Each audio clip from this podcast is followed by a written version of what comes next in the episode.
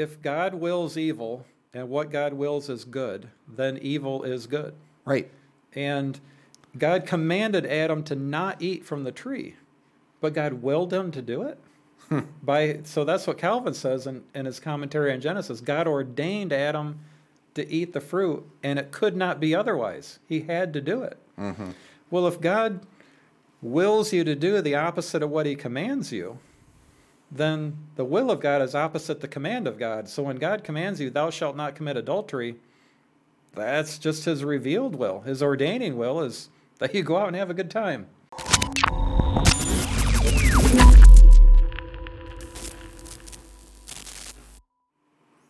Hi, guys. Welcome to the Church Split. My name is Will, and we don't have Brian with us right here, but he is behind the camera on that side of the studio. What's up, heretics? And you guys know what we do here. We help challenge the status quo. We help you th- learn to think biblically, and of course, escape your echo chamber. So, with that being said, though, we do have a friend of ours, a special friend. Uh, we have Jordan Ferrier with us today. Um, for all of you guys who are watching, uh, we would try to do all three of us, but it's actually a little awkward in the studio, so we just chose to keep it this way for now. Um, but Brian might be giving us some peanut gallery remarks as we go. Uh, but before we get started, don't forget to like, subscribe, do all the stuff that is internet stuff that I hope you know what to do by now. If you don't, you probably shouldn't be on here. Um, but the other thing is, is our favorite comment was by piano underscore pixie 07 um, and piano pixie whoever you are uh, sorry that name just kills me but at 1234 when yoda uses the force to move the book and if you guys go to our last episode, uh, you will find if you click that, it is pinned on the episode. You'll click it, you'll literally see little Yoda on our book stand, and the book is just sliding and falling off slowly. So it literally looks like Yoda's like pushing it. It's pretty funny actually. So I just wanted that. That's an Easter egg for all of you guys. So um, anyway, uh, now for those of you who are not involved, because we have quite a few like audio listeners and quite a few uh, YouTube subs and people who come in regularly, but not all of you are part of our uh, church split like apologetics page, which is on Facebook. Um, if you have been, you would know. Uh, if you are part of that group, you probably know Jordan at least by name by now. But he is kind of one of the people behind the scenes at the church split, helping us out with some things, and he is known for. You're known for essays. I think. It could be. So everyone knows you for the guy who writes a lot. So, um, but right now, what we have here is there's a book that actually Jordan wrote a long time ago, or not so long ago. You recently revised it, right? Yeah, I recently revised it. yeah. Yes, and it- September of this year. Yes. Or last year. Uh, well, what is time anymore since 2020? Yeah, right. It's all one. It's all one long time until it's all over. Um, but it's Calvin and Lewis solving the riddle of the Reformation. Uh, you can actually get it on Amazon, right? Yeah. Um, so, and what it is is it's dealing with the problems of the Reformation, right? The problem of the Reformation, the questions that people were asking of the Reformation, um, and you really just kind of compare what John Calvin and C.S. Lewis both wrote. Now, can you just tell us a little bit because what this really comes down to is, I always say you have a special gift. Uh, you have a special gift of being able to wreck Calvinism in five seconds. Um, it is your gift, uh, but it's funny because you're not a you don't you're not a pastor. You don't do theology full time. Uh, it's just something you you've studied for thirty plus years. Yeah. Just something that I'm passionate about and it keeps coming up. So I, I keep studying it and keep writing about it. And, um, you know, people that want to have answers, um, you know, that's how I was. I wanted to have an answer. So I studied it. And when I think I found the answer, I would put it in writing and send it to friends. And they would tell me I was wrong. And I'd start over until, you know, until, until it seemed to work. So, Well, that's kind of what you've done a little bit for me, a little bit. Um, you were actually friends with someone I grew up with, good friends with uh, our, fr- our friend Craig, yeah. and uh, he took some time before he uh, he even introduced us. I think that's very. If Craig is many things, and Wise is one of them, and one things that he did was like, you know what, Will just left the IFB. He's very just touchy probably right now. He's very argumentative. Jordan is also argumentative. Very. Yeah, Yeah. you and I are High in disagreeableness. uh, very high. Both of us very high on the disagreeable meter. Yes. And so, uh, with that being said, Craig was like, "Well, let's wait uh, before we introduce these because it's either going to be awesome or horrible." And I would definitely say you and I have gone back and forth on a lot of topics, but Yeah, it's we have. been a good thing. Yeah, I've learned a little bit from you, and you've gotten a college education from me. like, I can give you a bill for the seminary degree. I'll make sure we get in touch with Trinity to make sure they forward the money to you. Yeah, Okay. yeah, there we go. I should at least get a cut. like, come Right. on, like some sort of like what royalties? Yeah, kickback, something. So, uh, with that being said, um, I think Turning my mic off over there? no, no, I should though. I'm about to turn you off. Be like, this episode's a scratch. Yeah, let's start over. Um, so what I wanted to quickly do a little bit was, uh, I don't think so. A lot of people, um, they might not know who you are and whatnot. So can you tell us a little bit about yourself and why did you write this book and what was your obsession with the Reformation? Yeah, um, I I was raised uh, independent fundamental churches of America, so IFCA, and um, my brother was really into Jewish ministry. He went to Israel, and he got he was involved with a, uh ministry Baptist for Israel, and he was taking trips to Israel. So I signed up for one of those, and um, about a month before we were supposed to leave, he flipped the tractor over on himself. Ooh. We're trying to pull out a stump, and just giant tractor, and um, yeah, it it flipped over on top of him, and should have killed him, but somehow the tractor didn't touch him, but he broke his arm when he put his arm out to break his fall. So he couldn't go to, he couldn't go on the trip. So so I went to Israel for a couple of months and that was when this whole topic of election and predestination, that was the first time that I heard it. Just in the evening we were standing around talking and there were some guys from I think Piedmont Piedmont Baptist. I don't know if you've heard of Piedmont College. Does it sound familiar? But they were talking about it, and I was standing there, and you know, you just kind of had this visceral reaction. You know, it's like if it's all fatalism, then why are we here? you know, it's like why did we have to go through this if it's already all determined? Why didn't God just create us? You know, why didn't He create me in heaven and you in hell and not have to go through this whole rigmarole? you know, that's that was just my initial thought. You know. So then, uh, you know, came back home from there, and I went to uh, it was Grand Rapids Baptist College, Cornerstone University now, and you know the topic came up there in theology class, and um, just had friends and relatives, and we just kind of went at it, just kind of uh, turned into a passion. Gotcha. So, um, and then and then over time, obviously, you you have a. I mean, you literally wrote a book about Calvin and Lewis. So you have also Yeah. a love for the works of C.S. Lewis.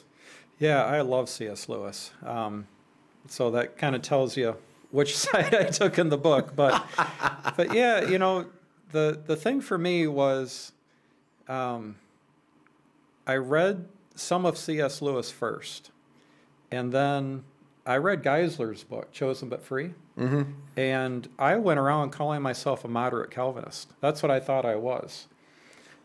Oh wow, So, I did not know that. Yeah, so I was a moderate, you know, a Geisler moderate Calvinist.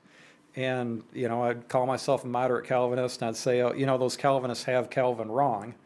So I ordered Calvin's commentaries, you know, the whole, the whole set of, you know, 300 of these suckers or whatever it is. Oh, my But goodness. it's like a, you know, it's a whole bookshelf of them. Let me take a look at this That was. Genesis. So, you know, so I ordered his commentaries. I started ordering his writings, his books, and I started reading. Um, and I, you know, I was reading Geisler in one hand and Calvin in the other, and I was like, man, this isn't lining up. you know, are saying this and Calvin's saying that, and I'm, I was just more and more confused about it. Um, and then I picked up C.S. Lewis. I ordered, you know, I've got the book here. Um, they had this thing for 20 bucks on Amazon. And I, I ordered this and I read it and I got to the problem of pain and I was like, he's talking about what Calvin said. And then it just like clicked for me. So um, that's why I came up with that idea for the book. I figured nobody cares what I think, anyways. So I'm just going to say, you know, here's what Calvin's saying, here's what C.S. Lewis is saying. I'm putting this stuff in order so that you can read it for yourself and make your own decision. Nice. Wow, you got that? That's a big book for 20 bucks. Yeah. Yeah, That's it was a great deal. Yeah. I'm gonna have to look that up. That's awesome. So yeah. I don't know if um, it's available anymore. I don't know. Especially I- in hardcover. yeah, exactly. um, so, well, that's interesting. So, I mean, I think I too can say I definitely have recently, uh, over the last couple of years, beco- kind of became obsessed with like history, church history, theology, philosophy. Like right. over the last few years, it's like suddenly it, it hit me that I mean, we're in Grand Rapids, Michigan. We're in like Calvin Central. We're in the buckle of the Bible Belt. Yeah, yeah, with the Yeah, buckle of the so Bible Belt. ways, yeah. Yes, and Yep. we, we and then it's like we have Calvin University, we have all and re, uh, Reformed churches on every corner. If it's not Reformed, it's probably Catholic. That's just our area. um, So. Um, with that being said, uh, what were so you the, you kind of explained what kind of got you fascinated with it because it was the idea of fatalism. Because now, do you think it's true to say that Calvinism uh, is fatalism? Or do you think that's not fair? No, I, I don't I don't know. It it really doesn't matter. The the way to know what is true or not doesn't come down to that. Okay. So to me, most like we're in this we see a lot of the same discussions online. Mm-hmm. And to me, most people take you know, like the William Lane Craig thing. They say, you know, he's he's saying to James White, "You're saying that God decreed this. That makes God the author of evil." You know, you're going to a conclusion instead of starting at the premise. So the you know the you can say the conclusion is fatalism, but that doesn't really give you a definitive answer. Right. You need to start with the premises. When you Right. when you start with the premises and you read Calvin and you he tells you where he starts. All you got to do is listen to him and believe him. Right. So I start with the premises, and then you know whether it's fatalism or not, you can decide that for yourself. But Fair enough. Okay. Yeah. Well, with that being said, then, um, what do you think when somebody approaches the topic of the Reformation? So we're dealing. For those of you who do not know, the Reformation really there is obvi- You know, everyone knows as Martin Luther uh, nailing the papers to the door, having an issue um, there. But a lot of people also know it for the rise of the ref, the Reformed, the Reformed Church, and Right. there there was a battle a little bit of the view of God and uh, the, how that reconciles with man, and there these were all things during that time that were hot button topics. They're still hot button topics, but literally so hot button there it might get you burned at the stake. yeah, Might be you actually- can, you can get called a heretic real quick. exactly. So um, yeah, I mean, you know, William Lane Craig and James White just had this debate. You know, Mm-hmm. thousands of people are are tu- tuning in and watching that, and you know, Tim Stratton and and James White next month, and people are excited for it. Right. It, it- it's something that's invigorating. It's exciting. Um, but so, what do you think? Um, I, I know you got some you got some notes and stuff. But what were some of the things that you think um, where people need to start when they're jumping into some of these theolo- theological topics in order to come out with a proper view of something? Because I don't think it's it's good to say that there's a all views are equally proper, right? Right. Um, there's got to be uh, if we one of us has to be wrong somewhere, maybe both of us, but Yeah, there's yeah, got to be a right know, answer. So what yeah, would we see? C.S. Some, Lewis says something like, um, you know, th- there may be many different beliefs about God that will get you to heaven. You know, like there's going to be Roman Catholics in heaven. There's going to be, uh, you know, Reformed Baptists in heaven and General Baptists in heaven, and you know, shocker, there may even be some Mormons in heaven. You know, so but Eh, you know, even though there's a lot of different views, some are more right than others. Mm-hmm. So, and and that's you know I know both of us are really passionate about we it's it's not our dog in the fight. It's not that we want to be right. It's that we want to know what is true. right, absolutely. so in other words, you aren't Mister Always Right, as far as, No, as our sign says. Yeah, that's why, you know, in our group, I like to say I am not a smart man. And, you know, I don't say that, you know, so that, you know, I'm like diminishing myself. I'm saying that I'm stupid. I'm just saying that, you know, a couple weeks ago I came to church to see you, mm-hmm. and I'm like, well, I've been saying this thing about Plato for 15 years, and I just realized, you know, this week because of our discussions that what I was saying was wrong. So that's kind of my like my default thing is to say, look, I'm not a smart man because I know over the last 30 years. I started out a moderate Calvinist, and there's been all of these different beliefs that I've had that I've I've realized were wrong. Mm. And when we have the intellectual integrity or intellectual virtue, that when we believe something that's wrong and we're shown what is right, to change our mind. Right. You know, and we we had that discussion like a month ago. you, yes. you you messaged me and Craig, and you're like, "Oh, there's all these people saying I'm too stubborn to, to change my mind," but I'm in here discussion with you guys, changing my mind every week. Right. You know, you're learning new stuff and changing your mind and changing your beliefs, and and we're trying to go where the truth goes. Right, So- exactly. And, and- sometimes the best way you can do that is going, I'm thinking this. This makes sense right now. I'm going to take what I think, I'm going to throw it at you and see what you say. And if you can Yeah. defeat it like that, then I'm like, okay, that wasn't good. Let's, let's start Back over. to the drawing board. yeah. uh, it's so necessary, uh, and it is it's important to be objective, and um, and I think that's one of the things that some people get mixed up a little bit with what we do here, because some people are like, oh, they're spicy, they just like to kick the hornet's nest. Yeah. Look. ch- Truth is worth it, right? To try to find out, truth is Mm-hmm. worth risk offending. It's also good. It's also worth uh, humiliation. You might be wrong, and it's humbling. Mm-hmm. So um, now, one of the things that you and I have talked about before is a lot of people, uh, especially in the Christian sphere, say you have to start with Scripture. Um, Right. You and I uh, disagree uh, with that because we say we have to start with philosophy. Right. Um, now, uh, philosophy is something you're passionate about. Want to talk about that for a little bit? pull, pull that thread for a while. Yeah, you know, um, Thomas Aquinas says, um, but first, philosophy. C.S. Lewis says the philosophical question comes first. And, you know, we're, there's that verse that where Paul says, do not be deceived by vain philosophy or, you know, whatever. Uh, that's not an exact quote. I know that's not quite right, but he says, says about don't the be philosophies deceived of- about, yeah, Yeah, the false don't be philosophies of this by world. philosophy. And, Right. and so, you know, I've run into people, they're like, well, you know, scripture alone and philosophy doesn't matter. And I'm like, well, how do you know that you're not being taken captive by this philosophy if you don't know what philosophy is? Right. And, you know, we were talking about the solas. I can't find where sola scriptura, sola fide, where those were used before the 20th century. Hmm. You know, I, I wanted you to ask James White. You know, my, my theory is that the fighting fundies came up with fundamentals Mm. because that was like 1880s, I believe. Yep, it was in the 1880s. was when the when the fundamentals came up.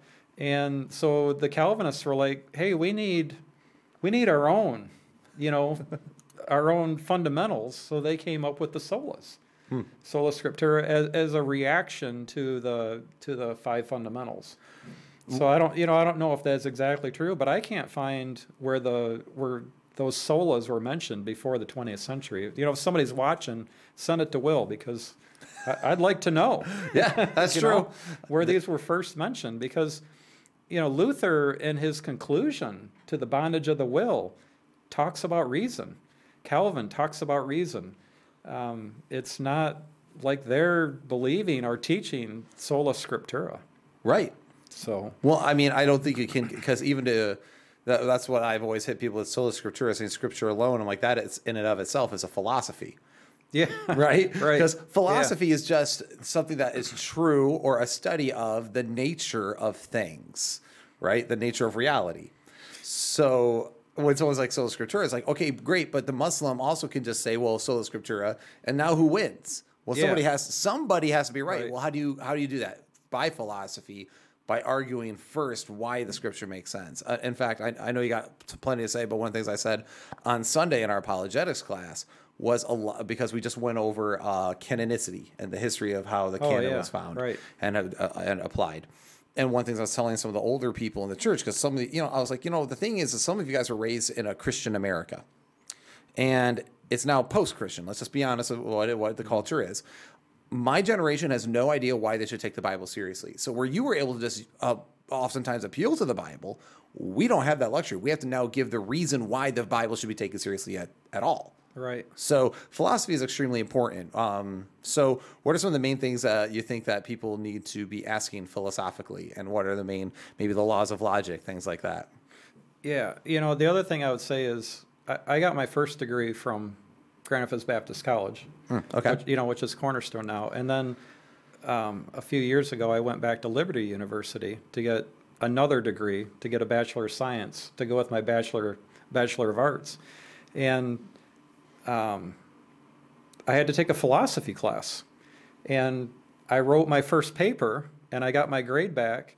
And the professor put in the notes, he says, he says something to effect that it looks like you're the victim of Liberty's policy that every person that comes there has to take philosophy because you've you know your paper is so well done. He's like, you must have already had philosophy somewhere else, you know.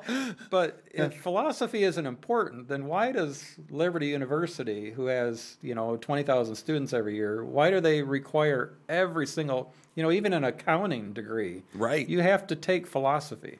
Right. So it's not like it's not important, and and our pastors are being taught philosophy. Whether they want to like admit it or not. avoiding it. Right. Yeah. So. So yeah, what are some of the uh, some of the main things uh, as far as that was concerned? Like, because I think the laws of logic are important because that's part of philosophy. A lot of people don't think they that they are, right? Well, yeah, phil- philosophy and reason are they're technically separate, but you know they go together. Yeah. Right, so right. philosophy is what it what it means is the love of wisdom. Hmm. So philosophy is the love of wisdom, whereas um, the laws of logic are reason, and you know Aquinas calls reason the divine science, because um, you know C.S. Lewis says without reason there could be no science, Right. and you know that's part of the Enlightenment was what came out of the Reformation was people saying that um, that God is a particular way, and we can know things that that something will always be the same. So, like you know, like the laws of logic, the um, the law of rational inference. If I take this cookie dough, you know, like you go to the grocery store and you buy a tube of of Toll House, you know, if I bring these home and I cut them, you know, half an inch thick, and I put them on a cookie sheet and I put them in my oven at 350 degrees for 10 minutes, they're going to come out looking like this. If I do the same thing tomorrow, it's going to be the same. That's that's reason. Hmm. That It doesn't change. Tomorrow you don't have to cook them for 20 minutes at the same, you know, same dough, same temp, temp- you know, same thickness. It's consistent. All things being the same. Right. It, it's you don't have to change it every day. Right. But that was kind of what kicked off the Enlightenment was that um, there are that reason that there are reasons for the way that things are, and we they are discoverable, Right. and that you know that like kicked off the Enlightenment, in my opinion, that you know brought about science. So like C.S. Lewis says, without without reason, there is no science Right. and reason is the divine science because it comes from God. So you have the four laws: law of identity, um, A is A, um, the law of excluded middle, um, which is what A is. If A isn't B and B isn't C, then A isn't C. Right. Right. Right. Something like Right, that. Right. Right. But I mean, that's not exactly right. But the uh, law of excluded middle. Then you have the law of non-contradiction. And if the law of non-contradiction isn't true, then I can read a verse of scripture and say this is what it means, and you can read the same verse of scripture and say the opposite, and we can both be right. Right. Because there's no contradiction. Because there's no, yeah, you can't have contradictions. Right. That's is, uh, the uh, law of non-contradiction. Without that, it's all subjectivism. There's really no truth Right. because yeah, anything can contradict itself. Yeah, yeah. And then the, the law of deduction or rational inference, that's like, you know, I put this cookie dough in the oven for 10 minutes, it comes out gonna looking come like out- this. It's going to come out like a cookie. Right. yeah. So that's where if Proper you- deduction. If your premises are true and they're properly combined, you the the conclusion necessarily follows. So God is good. If God gives a gift, then the gift is good. So God is good. God gave Adam the gift of, you know, we call it free will. Um, so if if God is good and God gives good gifts and God gave Adam the gift of free will, then free will was a good gift. Right. So that that's the law of rational inference. Right, right. So, um, and that's helpful. The reason why uh, we've actually never talked about those on here, like I'll just say, like if Yeah. I, I'll refer to like it violates the law of non-contradiction. Yeah. Um, but like everyone's like, okay, what is that? so, that? Yeah. but I'm glad uh, we're, you were able to. Yeah, I have those bit. in the book. You know, a, a brief a, brief discussion of it, so it's there for you to to look at. And that comes from Geisler. His book on reason, I think, is it's short, sweet, gives you a good foundation. Right. So, um, now when it comes to law of non-contradiction, I think that is one of the things that I, I personally have really, it has really helped me. Uh, the more I've understood that to build a proper theology. Yeah, so we could give an example from Scripture. That you know that might help to help you know so you under, understand how it how it works in Scripture or, or how I think it works when you look at Scripture. So, um, so you've lied, right? No. Does this dress make me look? No, honey, it doesn't. Honey, it's not the dress. No. Right. yeah. So, Yeah, so yeah, lying, definitely. lying is a thing that Right. people do, right? Yes. Lying is a thing that I have done. So the Bible says all things are possible for God. With all with God, all things are possible. So you would well, lying is a thing. If all things are possible for God, then it's possible for God to lie. God God can lie. But it unfortunately it says over or fortunately I suppose in, you know in Hebrews it says it's impossible for God to lie. So you're like, well here's a contradiction. All things are possible for God. It's impossible for God to lie. But with reason we say um, you know, Jesus said, I am the way, the truth, and the life. So God is the truth. So this is how C.S. Lewis, you know, his formula is he says, if um, if you have a thing, if you if you have, um, you know, God, who is the truth, he cannot be a liar because a thing that is both the truth and a liar is nonsense Right. because it violates the law of non-contradiction. Right. Something can't be both the truth and a liar at the same time and in the same same sense. Right. Right. So you put those three verses together, and that's what I described to you as um, Thomistic realism. So you know, classical theism, realism. That realism is that you use reason to put things together so that they make sense. Um, so philosophy, reason, and scripture, um, revelation, um, are all they all interconnect. They all agree with each other, and they describe life in a way that we actually live and experience it.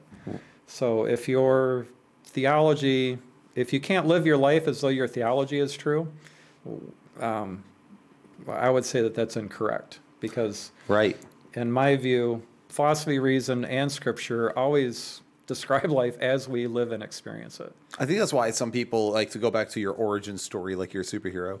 Um, to go back to your origin story, I think that's why some of us have such a visceral reaction when we first hear on something like Calvinism, right? Where it's like, well, you're totally depraved, unable to choose God, but there's unconditional election, but only for a limited amount, only there's limited atonement, but God will save you through His irresistible grace, and only those who preser- persevere to the end will make it. Um, Yeah, if you start with that point, yeah, it it, does, it all interlocks. right, and You know, so the five points interlock. You start with, you know, no one does good, and you're like, well, everybody's totally depraved, and so it has to be without condition, and it's got to be limited, or everybody would be saved, and it's got to be irresistible, because when he gives it to you, you got to do it. you Right, know? right. And if he gave it to you, you're going to persevere. So it's not, you know, it's not like we're saying you can't find it in the Bible. We're just saying you need to look at the origins of that. Right. Well, and all of them are interconnected, right? Like so. Yeah. Again, all Yeah, five it goes points in a circle. Right. And so I get, I have us. I think that's why I, with some of us have such a visceral reaction, though, because when you when you read that, you understand. You go, how can I consistently even live this out then in my life? Because if I can't choose God and there's no choosing involved, and it's just that chosen for me by God's decree, where all things happen by according to His will, then I how then how do I consistently even live that out? Because that means everything I do has already been determined to some degree. So the the problem that I see Mm-hmm.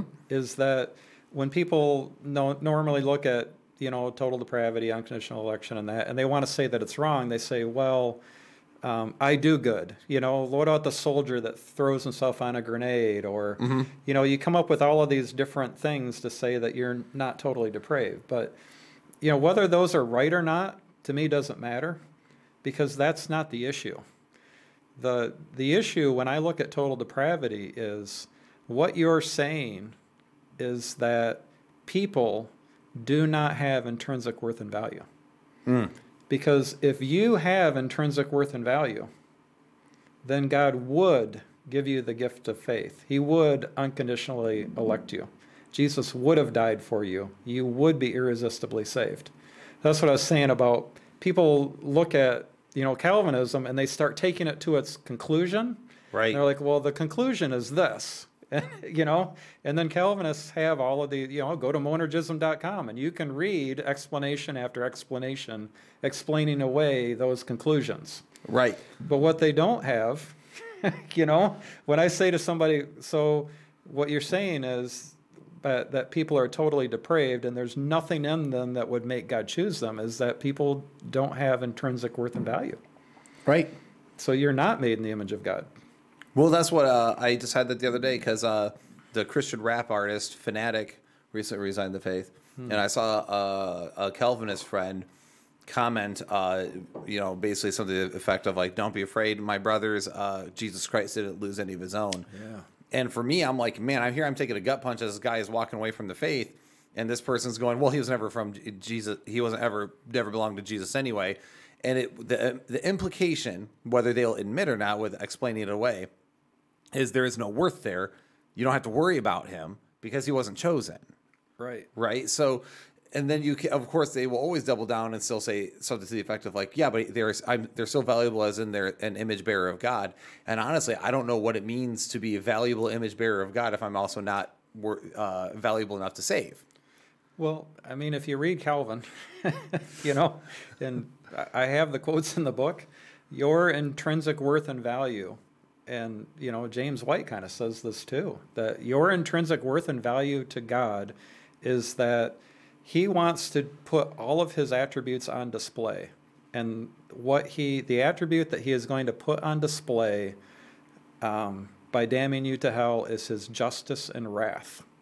So the glory of God then is most men damned to hell.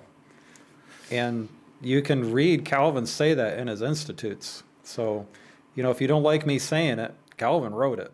So, and it's in his, it's in uh, his, a treatise on the eternal predestination of God. It's there too. If you want to see it, it's there. He, you know, he comes right out and says, the, you know, that's the the reprobate were made to bring glory to God on the day of judgment. And, and and honestly, it's what we're saying then is God gets as much glory by damning souls as he does saving them. Well, you know, broad is the way that leads to destruction. So you got to kind of say he he at least gets as much, if not more, because more people go to hell than than Right. are That who accept. So, that does seem to be the logical conclusion. Right, But, it's- but it's- the but the premise is that you know first that people don't deserve to have a loving father. Um, you know, a fatherless generation won't know who they are to God. And I don't know who said that, but it wasn't me. But it's a great quote, and I, I wish I would have written down who said it. But, um, but yeah, we've talked about that. That um, you know that people people deserve um, to have a loving father. right. That um, I, I mean, I remember I was working at Home Depot and we were there before the store opened, putting away stock, and we were listening to the radio show, the morning show, and they were talking about this kid. He was walking down the railroad tracks, and he he had a you know back then before it was digital, he had a, a Walkman and headphones on, and he was walking the same direction the train was going. The train ran him over, you know, and he was dead. And and the you know the morning show guys were kind of laughing about it. He's like, yeah, he deserved to die. Somebody that will put on headphones and walk down the railroad tracks deserves to die. And it just, you know, talk about a gut punch. Right. I was like, so what you're saying to me is if you were sitting on a park bench by the tracks and that kid was walking down your, you know, your own kid, not mm-hmm. even somebody else's, it'd be your son is walking down the tracks wearing headphones and the train is coming and all you got to do is wave at him. or whatever, you would be like, no, he deserves it. He deserves to be run over by that train. Right. It's just, you Yeah, know, it's scary. Like, yeah, when you think whatever's yeah, Right. I mean, you go on Facebook and you start, you know, you read stuff. Like, I- I have this this screenshot. This lady has a special needs daughter, and she just writes this beautiful paragraph about her daughter, saying how she deserves to have a loving mother. She deserves to have a loving father, and we don't talk about our own kids like that. You know, Right. we don't say, "Oh man, I, I hope my daughter grows up and, and marries a scallywag and you know he beats her and treats her." You know, we're Right. all like, "Oh, you're a beautiful person. You deserve to find a good man." You know, right. when a wife's when a woman's being abused, we're like, "You don't deserve to have a," but we're like, "You don't deserve the love of God." right. It's weird. It is really weird, and that's actually Yeah. what's funny. Is some people like, so you're saying that mankind deserve? I'm like, well, if we're, and it actually, it, again, it comes down to a value issue. So if God looks at creation and said it was very good, right? He looks at creation, it was all good. Of course, mankind falls into sin, but then He sends His Son to save them. That's saying you have worth. But then when you're saying, but I only chose to save certain ones, then what are you really implying? It's not. So if Jesus, and the way I look at it is like Jesus provided an atonement for everyone, is that uh, because we know we- we've all read the end of the book, right? Wrath is poured out Yeah. against the ungodly. But it's like it only makes sense that God would pour out his wrath if he made every effort and every doorway possible for any person to come unto him. And Yeah. then only then if you reject him, th- then it then comes to the point of you actually deserve it because he's made every way Right. to not. yeah, I like I like C.S. Lewis says, uh, you know, when the when the author walks onto the stage or whatever, you know, in, times, you know, the judgment has come. He says, um, it it won't do any good, you know, then to say that you're willing to bow when you can no longer stand. it's like, yeah, wow, it's you know, it's kind of late then. right. But you know, historically, if you um, you know you read in Romans, because you'll see often um, that people don't merit the love of God, or or it says, what do they say? Um, uh, if you merit grace, it's no longer grace. Right. Yeah. Yeah. Yeah. If yeah. Yeah. If But- you earn it they- or whatever. But when choose it. you when you look at the verse in Romans, what it says is, if you have to, Paul says, if you have to earn grace, grace that you earn is no longer grace. Mm-hmm. Well, that's true because we're not saying that we earn our salvation. Right. We're not saying that I have to be good enough or follow the law or do something to earn God's love. Your daughter didn't do anything to earn your love, right? No. She was born and you love her unconditionally. Absolutely. Right? It's Yes. the same thing. You know, we're created in the image of God. God loves us unconditionally. And there's nothing we can do to earn grace. So they change the word earn in that verse to merit. And they say, if you merit grace, well, what else does merit mean? Well, an idea has merit, right. right? Oh, Which means it has worth. If I say, yeah, you know, you're like, oh, let's go do this. Oh, your idea has merit. Well, it's the same thing. That means worth. right. So by taking the word merit, which means earn, which is what the verse says, and changing it from earn to merit, and then merit also means worth, then you can say people aren't, you're not worth grace. Right. It's, Which a, it's a sleight of hand, you know? yeah, and what No also sola scriptura there. Shots, shots fired.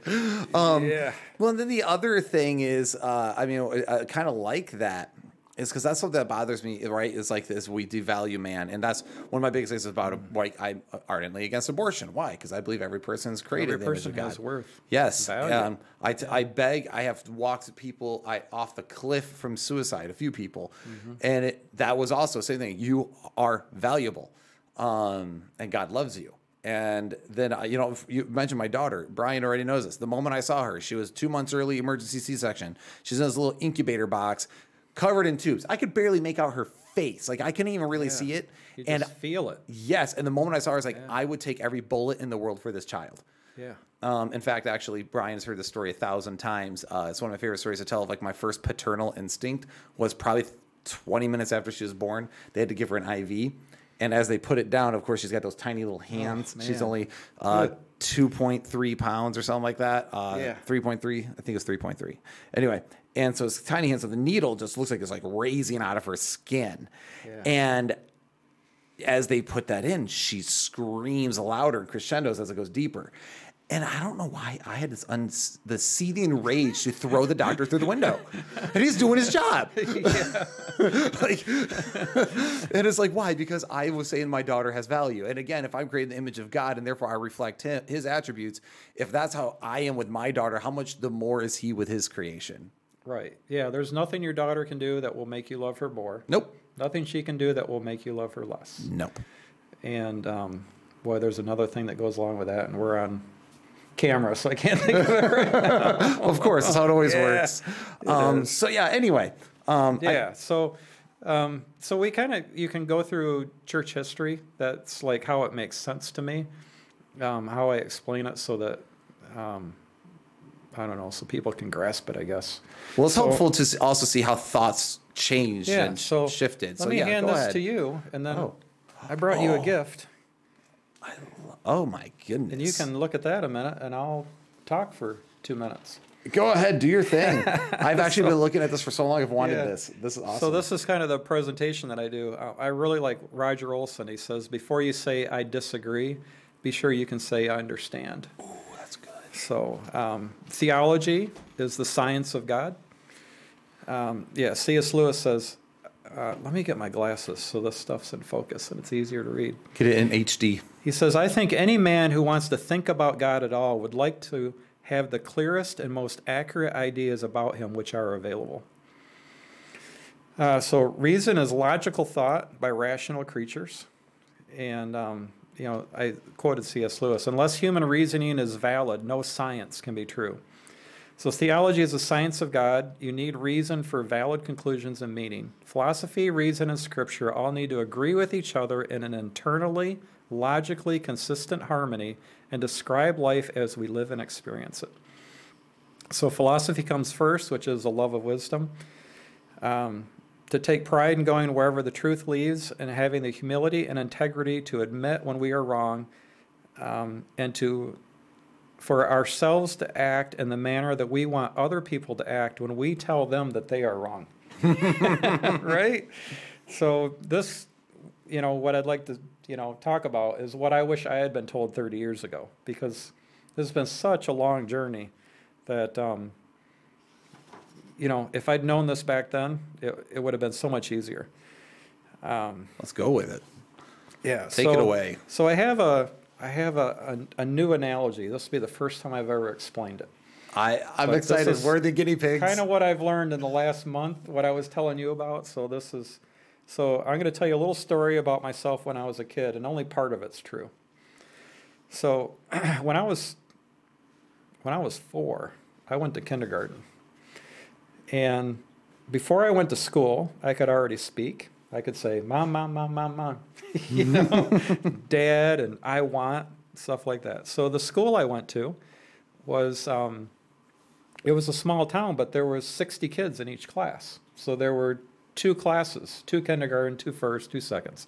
And the, the principal, um, because the school had had to expand because of the baby boom, he had had to hire a whole new set of teachers. So it used to be one kindergarten, one first, one, but now there were two.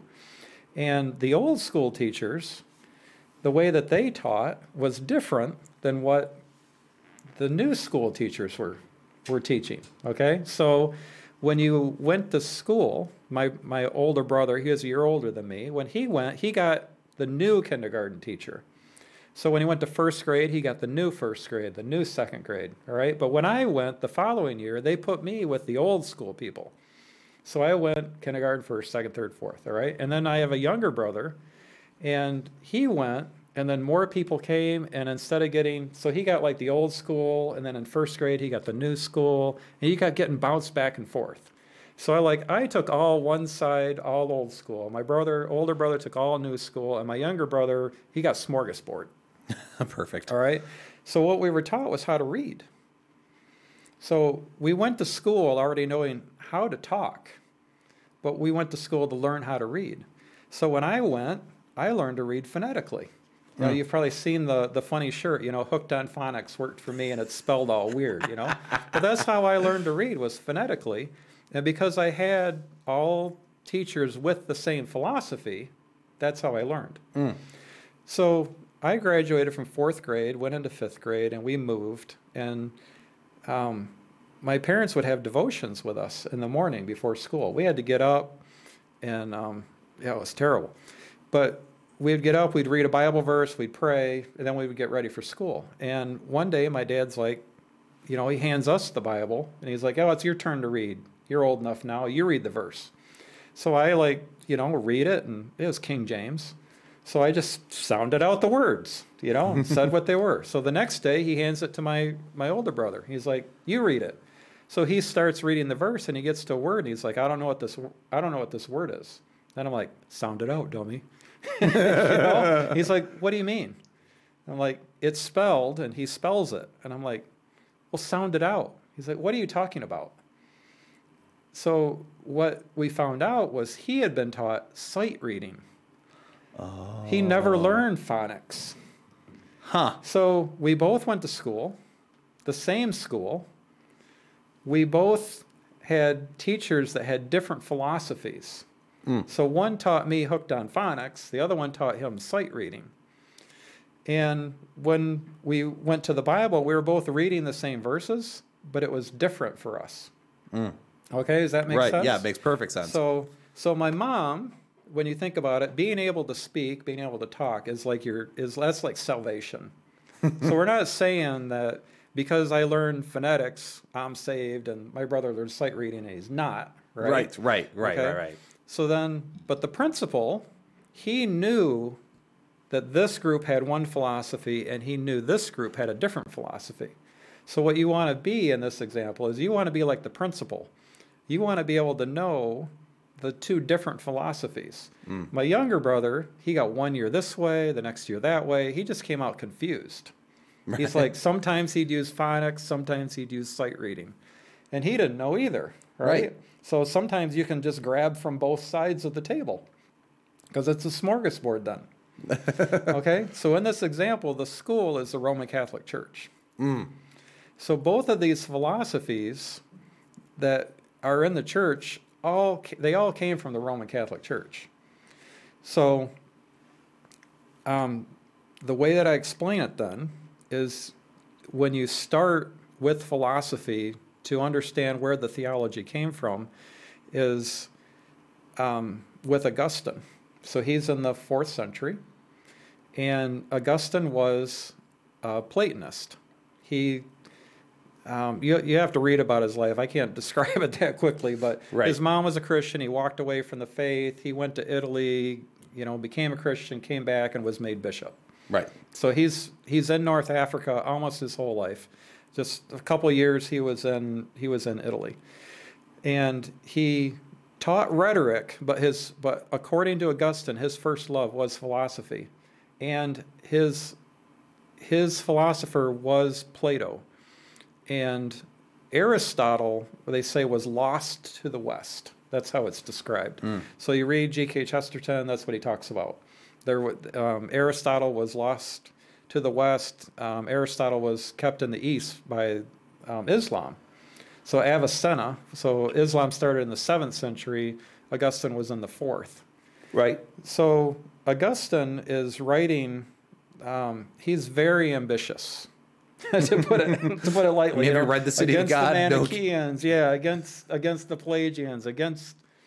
Um, boy, where the there was more than that, but Oh yeah. yeah, he wrote a bunch of them. Then the City of God, which has some great stuff in it. He wrote on the Trinity. He wrote on freedom of the will. There's um, on the predestination of the saints. That's where the Calvinist Ro- Romans nine comes from. Oh yeah, the predestination saints. Yeah, right. Um, I want you to talk about that here in a second too. It is it is interesting to read uh, Augustine because you see him change as he goes. Yeah, Like you start seeing his Yeah. mind completely. Yeah, he, he gets his ideas. So somebody goes, well, August, uh, Augustine contradicts himself. It's like you can see his mind change as he went. So, but yeah, you're right. So anyway, in predestination saints with the Romans nine. Continue. I'm sorry, I didn't mean to Yeah. interrupt. So, so Augustine was he was a Platonist. So his view of God came from Plato.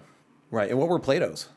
So, Plato, um, Plato wrote Parmenides and Socrates and his own stuff. So, when you read Parmenides, it's written by Plato, but it's supposed to be what Parmenides taught. Okay. So, Parmenides taught that there is only being and non being. And this cup has being, this bottle has being, this book has being. There's only being and non being. Everything that is either has being or non being. So then, so this is what's called monism, M O N I S M. If you read Miracles by C.S. Lewis, he talks about it. If you listen to Deepak Chopra, who's was on tour with Oprah a few years ago, anyways, he is a monist. Um, we just talked about this. What are the names again? Uh, Names for what? Richard Dawkins, Oh, Richard Dawkins, uh, Sam Harris, Sam Harris, and wasn't uh, Stephen Hawking. Stephen Hawking. Right. Thanks, Brian. They are all monists. They all believe in, in monism. So, Which is being and non-being. right. So nature or ma- material is the whole show. So, there only is that which exists, and then nothing. Right. There, if something either has being or non being, and if there's no God, then everything that has being is not God. Right. So the there's no God, so there's only the material world, the natural world. Mm-hmm. So Hence naturalism. so yeah, so Parmenides' philosophy is, still used today. Mm-hmm. It's used by atheists and it's used by absolute pantheists, because if if there is a God and God has being and everything that has being is God, then this is part of God. Right. Then that cup is just as God as you are. Right. And you know, the the dream that you have to wake up from is that you are not God. that's, you know, that's absolute pantheism. You Right. are God. You just got to realize it. So again, only being and non-being. So what what Socrates did is he said Parmenides was wrong because we can differentiate by negation. So the book is not the table, the table is not the floor, the floor is not the ceiling, the ceiling is not the wall. So um, he just said the the difference between things, be, you know, so we can have a difference between people and God and animals, and that is just because the animal is not, you know, not the wall. The wall is so is by negation, and you know, Geisler writes about this in his systematic theology. He just says, but Parmenides would still just saying, does the wall have being? does the horse have being? You know, they they're still the same. It's still just being and non-being. So, what Plato did is he rejected the universal of being and non-being. So he rejected universals, and and what he taught is also called realism. So there's Platonist realism. Um, and then he taught the forms. So Parmenides said that anything that has a nature has a form. And God, since God has a nature, God has a form. And we were just listening to William Lane Craig and I think Ryan Mullins. Yep. And William Lane Craig was saying he doesn't believe in divine simplicity because divine simplicity denies that there are forms in God. That's what he said. That's his, you know, his his word was there are no forms in God. So he doesn't believe in divine simplicity. So what Plato did is if you read in the Republic, he has these watchers in the den. So it's these people down in a cave. And kind of the easiest way to explain it is you're you're sitting down and you're stuck there and you can only look straight ahead. And there's these people that you can't see and they have a glass and they have a flashlight and they shine the shadow up on the wall. And that's all you can see is the shadow. And you're like, that's the form of a cup. Mm-hmm. And then they bring out a different, you know, they bring out a wine glass and they shine the shadow on the wall, and you're like, that's the form of a cup. So those are the forms.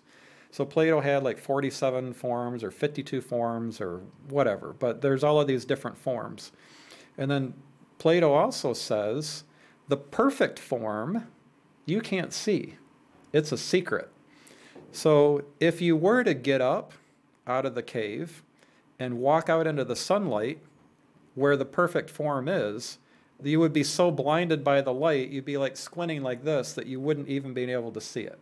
So the perfect form is a secret. Right? Right, You yes. Tracking? Yeah, I- Yep. I, keep Uh, saying right and I shouldn't, but. No, no, you no. know? Me and Brian do it all the time. We love saying we're right. Yeah, so yeah, I'm right. I'm right. I'm right.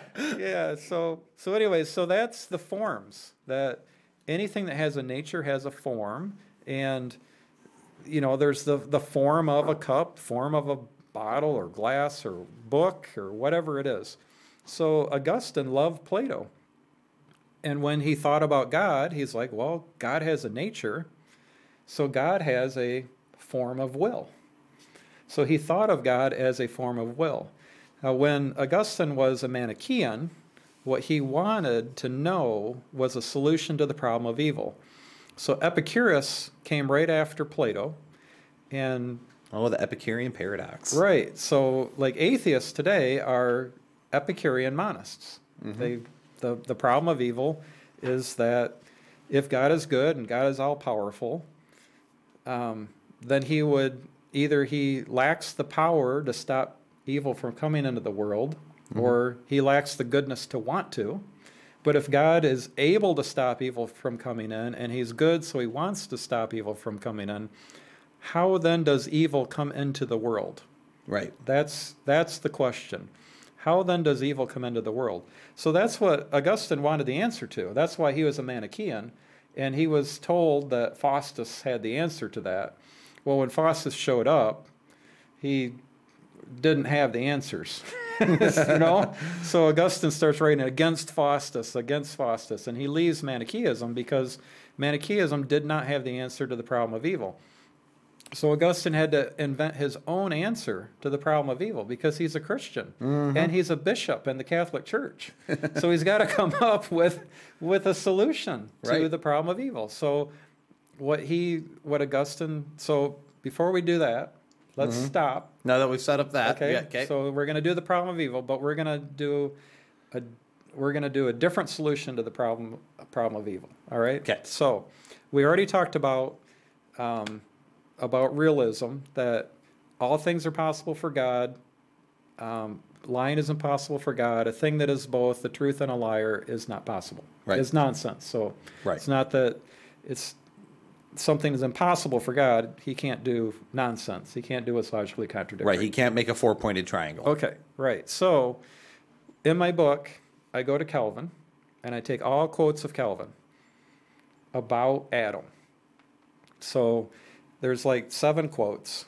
And what, what's interesting is you can take those quotes and you can use them with an atheist and not talk about Adam.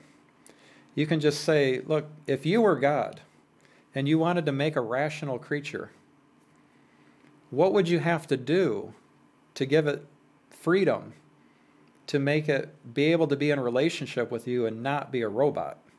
Mm. So if you're God and you're good, you would have to give, you know, Adam freedom, or or you'd have to give this rash, you'd have to endow this rational creature with freedom. Well, how would you give somebody freedom? How would you give a person freedom?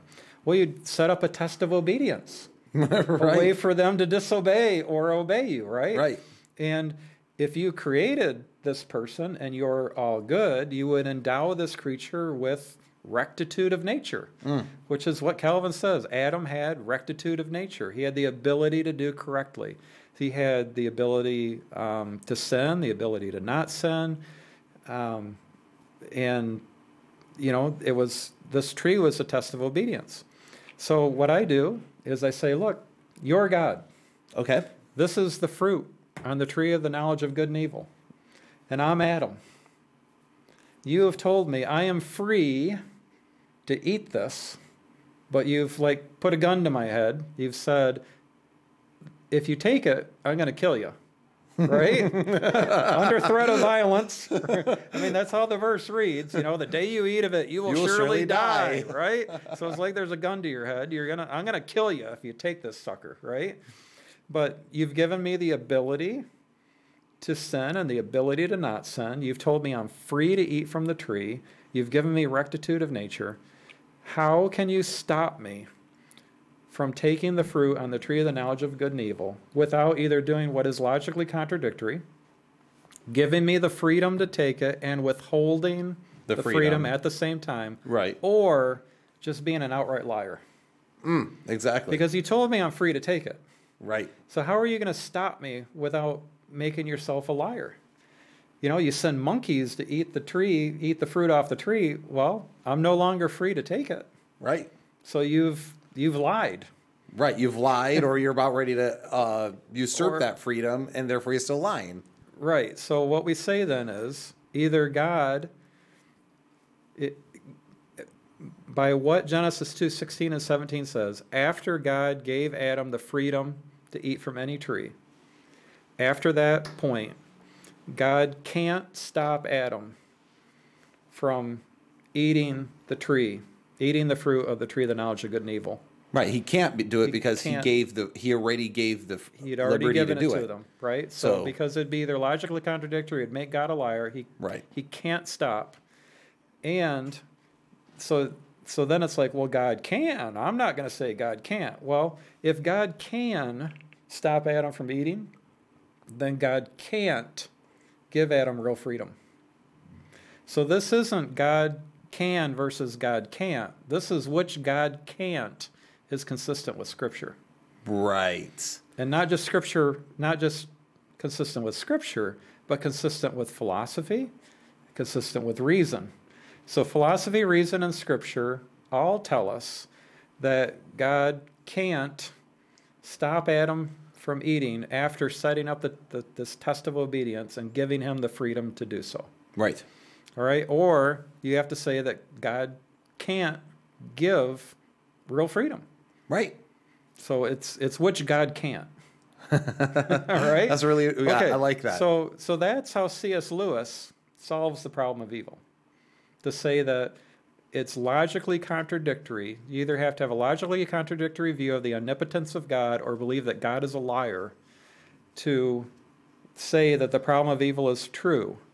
That if God was good and God was all powerful, that he could have stopped Adam from sinning right. right. because that's a logically contradictory view of the omnipotence of God, or you're making God a liar, Right. Right. So Yep. that that's how Lewis solves it. So Augustine couldn't didn't think of that. So Augustine had to have a different solution to the problem of evil. which we kind of hinted to at a little bit earlier, um, which was the Right. idea of forms. There's a secret form of there's a secret form of will, right? Got it. And Yeah. So what Augustine said was, when God gave Adam the gift of free will, that is that comes from God's will of permission. So God is to be conceived of as a form of will, and Romans says God has a perfect will. So you look at Romans and you're like, okay, God has a perfect will, so God has a form of will. Well, if he has a perfect will and he gives Adam this freedom that must have been by his will of permission, that he gave Adam the freedom to sin or not sin. so that's where you get the idea of if you read a lot of, Of the theology books, of- Forms, yeah, right? forms of will. There's two wills of God: a will of permission and a perfect will. right. Was what they would say. I don't agree, de- but so like, you know, in Calvinism you have an ordaining will, decreeing will, but you don't have a will of permission. So we'll get to that. But so Augustine's solution then was to say that by God's will of permission, He gave Adam the freedom to eat from the tree. He could have stopped him, but it was more to his. Um, he found that it was better to it brought more glory to God to bring good out of evil than to, to not allow evil to be at all. So he allowed Adam to eat from the tree to bring himself more glory. right. So if you're like, "Hey, I've been drinking too much. I need to go to the bathroom," right, and I say, "I'll allow it," that implies that I could stop you, Right. right? Right. if if I'm sitting here and I'm like run over to the door and you're like I'm like, hey well, I'll go to I'm going to the bathroom. You're like, I'll allow it, and I'm like, you can't stop me.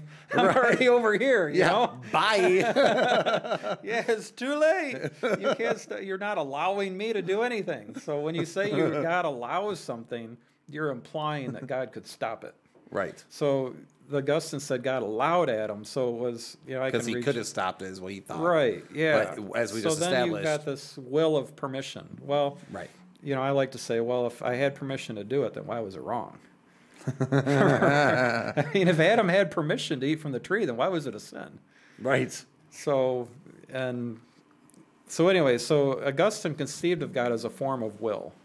That was how, and it, so it comes from his solution to the problem of evil. It comes from the fall. Right. All right, so he wasn't a Manichaean, he wasn't a Gnostic. He borrowed from Plato. So, you know, you can say he was pagan, I guess. He, he took pagan philosophy. He, his philosophy comes from Athens. So, his, his view of God comes from Athens. He used that view of God to justify his solution to the problem of evil. And, you know, we were talking a little while ago. You got um, Bishop Barron and William Lane Craig. They're at a thing together and they're they're talking, and somebody asks about the problem of evil, and they both give the same answer, and it's both right out of Augustine. because, like I said, the school that we're going to, where I'm learning, you know, to read phonetically, and my brother's reading by sight, it's the Roman Catholic Church. Right. It doesn't matter if you're, you know, Protestant or or Catholic.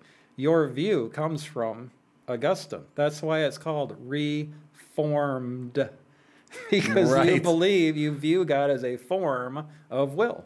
Mm. So Augustine had this, you know, so his view of that's his view of God. Well, then um, it's what nine, seven hundred years later is when Aquinas comes on, comes on the scene, and that's when Aristotle comes back into the West. So, um, you read you read the G.K. Chesterton book on St. Thomas Aquinas, right? Yes, I did. Yep, Yeah, yep. so the, you, uh, you the read in dumb there. ox. So, you know, Chesterton says Aquinas saved us from being Platonists. you know, you no longer had to be an Augustinian Platonist after after Aquinas. So Aquinas, the way he solved the Parmenides dilemma is he said um, there is only being and non-being. However, there is no potentiality in God. God is um, pure essence. His, he, or he's pure actuality. His essence is his existence, and God is pure actuality. There's no potentiality in God. So God's immutable. He doesn't change. You know, there's all of these different attributes. he can't be added unto things like that. He yeah, can't be changed. things like that, aseity and impassibility, and you know all of those things. Um, truth, love, wisdom, justice. The And um, he those he things. Is we'll- those things in essence. Yes, like, but we'll come back to that. Okay, So- we'll circle. yeah, we'll we'll circle back. so um so the what he said is um created things, everything that God created has potential. So a tree has potential. We can go out and cut the tree down and we can make a table out of it. And then the table gets old, we can cut it up and you know maybe turn it into a side table. And then we get cold, so we cut it up and we build a fire out of it. Mm-hmm. And then we take the ashes out and we spread it in the garden, you know? so things have potential. I have potential because sometimes I learn things. It, you know, it's I'm pretty hard-headed, but every now and then something sinks in and I actually learn something. So I have the potential to change because I have I have the potential to learn. Right. So that's how Aquinas um, solved the Parmenides dilemma of being and non-being. Is he said that the way that you differentiate between God and creation is that there is no potentiality in God. So, um, So he doesn't have an ability to become from a tree to a no, to a yeah, to a right. Table no to a side table God. to bird. Right, yeah, right, yeah, right, yeah. right.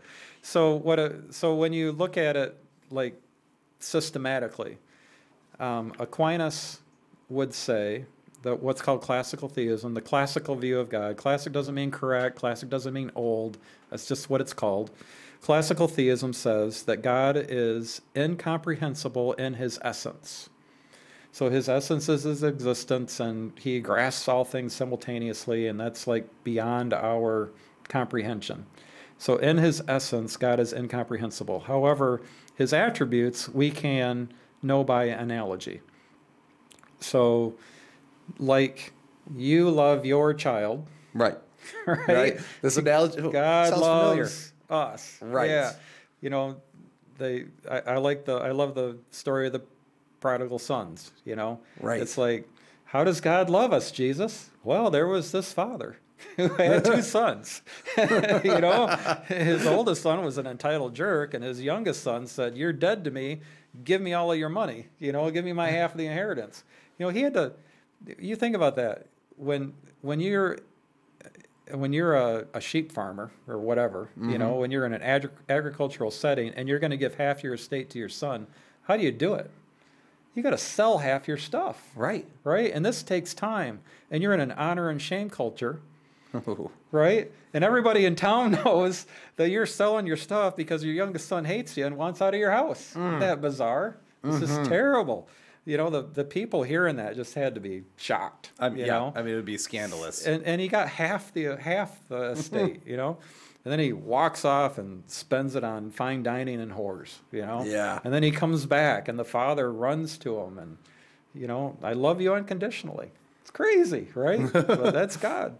So it's it's like that. So the like God loves like or like you love your daughter, like I love my sons, is how is like how God loves us. But God is perfect. So I don't love my kids perfectly. Sometimes I'm selfish and I sit down and play video games without them.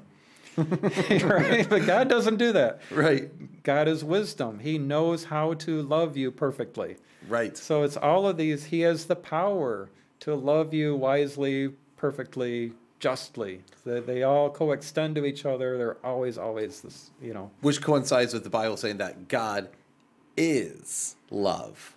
Yes. Right? He is love. So therefore, I mean, it would make sense that that's a pretty strong hint to some of these truths. Right. There's lots of things. You know, God is, um, he's not like shadows. He doesn't change. You know, God doesn't change. Um, the one that I like is he is, what, First John 1 9, if we confess our sins, he is faithful and just to forgive us our sins. So we're talking about our kids, right? So I go to my son and I say, look, I walked by your room this morning. It's a disaster. I'll give you 20 bucks. You go up and clean it. He's like, wow, how clean, right? All right, so we agree on a standard. I got the 20 bucks. He goes upstairs to his room. He cleans his room. He comes back down. Dad, I'm done. I go up and I look. Okay, yep, you've cleaned your room to your standard. He's like, give me my 20 bucks. I'm like, no, I don't have to give him $20 because I can lie. You think about that. I don't have to be faithful. I don't have to be just. Just because I promise, just because I promised my son that I'd give him 20 bucks for cleaning his room doesn't mean I have to do it, that's true. right? but God can't do that. Right. He He's is bound by faithful and just. God must. When God makes a promise, I, I love that Robert Robert Service poem. A promise made is a debt unpaid. Hmm. When God promises to you that if you confess your sins, then He is faithful and just. to forgive you those He sins. has to, Right. Because He's faithful and just. He can't lie to you. Right. So me being able to lie and God not God not being able to lie doesn't make me more powerful than God. Right. No, it's silly. Right. That's So you're you're tracking, right? right. Absolutely tracking. Yeah. Yes. So yeah, so we're you know, that's how we see God. He's incomprehensible in his essence. He's understood his um, he's conceived of as his attributes. His attributes are understood by analogy. Um, there's natural law, and this again is in my book. So, um, natural law is that something holds its right or wrongness intrinsic to itself, and it's also like we were talking about that verse where it says, "Cursed is everyone who hangs on a tree." Right. Like, well, why? well, we don't know, but that's part of what's called natural law. So, um, evil holds its its badness intrinsic to itself. Evil is always evil. Um, love is always good. Hate is not intrinsically good or evil, because if I hate evil, then I am doing what is good. right. Right. right? right. If I hate my neighbor, You're doing what I'm is doing bad. what is bad. So hate does not hold its goodness or badness intrinsic to itself. So that's natural law. That there's Right. that couple different concepts to it, but one is um, goodness or badness is intrinsic, holds its, its itself intrinsic to itself, and that is um, so. This is what's called intellectualism.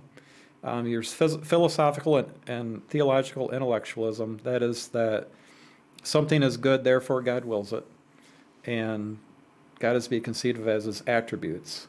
And then, so then the opposite side of that, if you're an Augustinian Platonist, so that doesn't matter if you're um, Roman Catholic um, and you're an Augustinian. So John Duns Scotus was an Augustinian, um, William of Ockham, and then Martin Luther was an Augustinian monk who was an alchemist. so, um, what Luther was doing is he was saying that Aquinas was wrong. Right. He was rejecting Aquinas and going back to Augustine. Right. And everything that he taught, not, not everything, uh, most everything he taught, comes from Augustine. Mm-hmm. So he has a he conceives of God as a form of will. Which is also where a lot of the issues that we have have today, which is Mm-hmm. why did God, ha- ma- you know, something bad happens? God, why did you let this happen to me? God, why did you? It's because Yeah, you're looking at him as a ordaining will or his Yeah. permissive will. You're making it out like- allowing will. yeah, or- like God's will. God, God willed that to happen to you. Yeah. Mm-hmm. because you view God as a form of will. It took me a long time to figure out why that was like that. That was the main issue that I saw today. Because a lot of people are like, oh man, my my, the, you know, I, I experienced all this abuse as a child. Why did God make that happen? Why would God? Why Yeah. would God put me in that situation? Where it's like, well, again, God isn't a, just a form of will. He has a will. A Right. will is one of you know is a part of him, but he's not to be conceived of only as a form of as will. As a will, right? Right. Yeah. So when when Calvin came to Augustine, he said, "Yeah, Augustine's mostly right, but um, he has this section in his his treatise on it where he says that Augustine's Augustine's wrong that there's a will of permission. He said there is no will of permission in God. So he disagreed with that. And he said instead that everything happens as God ordains it. So you can read his um, commentary on Genesis. You can read Concerning the Eternal Predestination of God, a treatise on the eternal predestination of God, on the bondage and liberation of the will. So that's where, you know, where his thinking comes from again is from Augustine, that God is to be conceived of as a form of will, but because God is simple, he has a simple will, so he can only have one will. Mm-hmm. So for Augustine, or for Calvin, sorry, everything happens by God's ordaining will. So then you have, you know, like Acts 17, where God overlooks time of ignorance, and now he commands all men everywhere to repent. Well, if that's God's will, because God's command is consistent with his will, God commands all men everywhere to repent, then everyone would repent. Because everything happens as God ordains it, Right. right? So therefore, if he want, wills it, if he commands it, then it must happen. But that doesn't happen, right? Right. So God's ordaining will, you have to say, well, so what Calvin said is, well, God has a secret will. What his what Similar his- to the cups we were talking about. Yeah, his ordaining will is a secret. So there's so when he says he commands all men everywhere to repent, you would think that because everything happens as he ordains it, that everyone would repent. But his real will, or you know, His is secret a will or secret. whatever, so yeah. we just don't know. And and then he describes it just like Plato does. He says, if you actually saw the real will of God, you know, the perfect will of God, it would be so bright and shining that you would, you know, it'd be like getting up in the middle of the night and trying to go into the bathroom, you know, find the toilet. You'd be like, oh, I can't see it. Oh, It's it's so, bright. Yes. Yeah, so it's just it it, you, it makes so much sense of stuff. So then Arminius, again, you can read Arminius, and his disagreement with Calvin was that he said Augustine was right. Calvin, you're wrong. That everything doesn't take by God take place by God's ordaining will because that makes God the author of evil. Sounds familiar, doesn't it? Yeah. Hmm. So he said, no, Augustine was right. God has a will of permission. So if you're Arminian, again, you're conceiving of God, you know, as a form of will. It comes from Athens. And, and then if the Molinists um, come from the Jesuits, and um, I think there's like 12, 12 sects of Roman Catholic, and 11 of them were Augustinian. So that's why Luther was an Augustinian monk. So unless you were Dominican, you had an Augustinian Platonist view of God as a form of will. So you say, um, so you start with rationalism. Your first step is rationalism. You rationalize that God could have stopped Adam from sinning because he's omnipotent. Therefore, it must be good that evil happens. So when God wills evil to happen, it's good that evil happens. Which is a contradiction, by the way, right? Well, you and I would say that. Yes. I mean, I just have a hard time like, Yeah, going, so right. it's good that evil. Okay. Right. So if God wills evil and what God wills is good, then evil is good. Right. So so Can you- then it can you- was. Can you say that one more? So I want to, because this is that's one of those statements that I have that you say that I'm always like, and God, I'm like, I just feel like it's a throat punch. Um, Yeah, Because what it is, if we're saying that God wills everything, including evil, and that evil happens because it's good, say that again for me. I think want our if- listeners to really get that. If God wills evil and what God wills is good, then evil is good. Right. And God commanded Adam to not eat from the tree, but God willed him to do it. Hmm. By so that's what Calvin says in, in his commentary on Genesis. God ordained Adam to eat the fruit, and it could not be otherwise. He had to do it. Mm-hmm. Well, if God wills you to do the opposite of what he commands you, then the will of God is opposite the command of God. So when God commands you, thou shalt not commit adultery, that's just his revealed will. His ordaining will is that you go out and have a good time. Brian liked that. and Brian's like, oh, hey. Got him. Yeah. Minimize, rationalize, and justify away my sin. You know, God, why would you will me to do that? Like, uh, it's, that's hilarious. Uh, yeah, Brian, so that's why I talk about going to the presupposition. right. You know, that's where it starts at instead of taking it to this, well, that means God's the author of evil. No, it doesn't. You know, how do you, you know, that's Yeah. just a conclusion. You're just saying, well, I don't agree with your conclusion. I don't find your conclusion um, compelling. Right. that, that God ordaining evil makes God the author of evil. I find that. Okay, well, how about the will of God is opposite the command of God? Are you good with that? Right. How about if God wills it and what God wills, God wills evil and what God wills is good, evil is good. You okay with that? Also, actually, So- another thing to think about, like as far as like, uh, again, to go back to the rapper uh, Phanatik who recently left the faith. Yeah. One of the things that stuck out to me with that is uh, the Calvinist answer, of course. Well, perseverance of the saints. He must just never have been saved. He must have just never known God. Yeah. And one of the things I thought is, you know, what I think about, and you and I have talked about. So here's the thing: if God, if I believed, at least I thought I did, in my entire being that I was a follower of Jesus, just to find out in the end, I actually never really, really was a follower of Jesus. Like, oh no, you just never really were a true believer. Yeah, you were a tear. Yeah. What well that what that what that ends up telling me is the fact that if God willed that, then God willed to deceive me. Right? Because I believed I could have swore. I mean, how else was I supposed to know that I wasn't one of the chosen, or that I wasn't elected, or that I, my faith wasn't genuine? When these people, like I'm hearing Rhett and Link, we've we've talked about them here. Uh, we've had Mar- we talked about Marty Sampson, now Phanatik, and then we've talked about others. And it's like these people were as convinced as possible. You hear I'm like, no, that's totally a Christian. I totally believed it. Right. And it, well, what we're saying is that God is able to, what again, His will and His command is different, and He commanded you to believe that, But, But- he doesn't will you to. but doesn't will you to. So, yeah, so it's God all deceives. Yeah, it's all a mystery. It's, It's all a mystery. Yeah. secret so- will, secret will. Keep right. So appealing that's to that. so that's voluntarism. So you go from rationalism to voluntarism that what God wills is correct because He willed it. So who are you to question God? Who are you, oh man? Right, to question God. If God wills evil, it's good that God willed evil because who are you to question God? Um, yeah, uh, C.S. Lewis talks about that in the, the Magician's Nephew. You can Right. read that paragraph, you know? Well, voluntarism, yeah, voluntarism. When I really realized what that was, I'm like, that is not right. That Right. that's not accurate. So then the other half is um, so God is to be conceived of as a form of will, philosophical voluntarism, theological voluntarism. God is to be conceived of as a form of will. What God wills is correct because He so willed it. Um, and then you have equivocal predication. So I mean, we've dealt with this in the group where people are like, you know, how can a loving God do that? Well, where do you get your definition of love from? Because what is love for God is completely different than what is love for you and me. Right. And you know, I sent you that Roger Olson article where he, you know, he talks about that. He documents it. This is what Calvinists say.